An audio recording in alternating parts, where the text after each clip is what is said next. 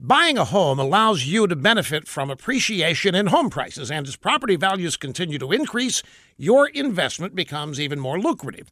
It really is a great time to be a homeowner, and whether you're buying your first home or your next home or an investment home, be sure you work with the salary based mortgage consultants at American Financing. They're a family owned national company that has an A plus rating with the Better Business Bureau.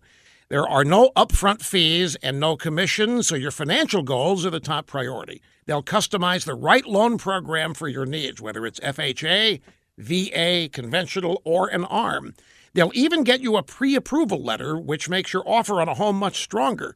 So call American Financing right now, 800 795 1210. That's 800 795 1210 or visit AmericanFinancing.net. American Financing, NMLS 182334, www.nmlsconsumeraccess.org.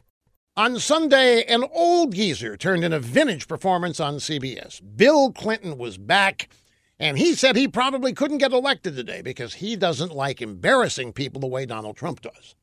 And then Clinton said his mother would have whipped him for five days straight as a little boy if he had badmouthed people the way Trump does. I don't know, maybe it's senility, or maybe he's still a stranger to the truth, which was the hallmark of his presidency. But either way, folks, it's poppycock.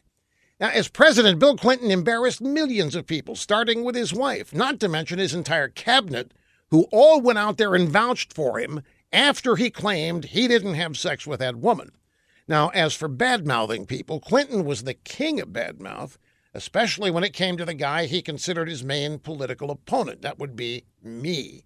He falsely accused me of racism. He called me a liar who needed a truth detector. He even tried to blame me for the Oklahoma City bombing. Angry voices on the right. The fact is, Bill Clinton spent his entire political career badmouthing people when he wasn't poking the intern. Like I said, maybe it's senility. We're just trying to be charitable here.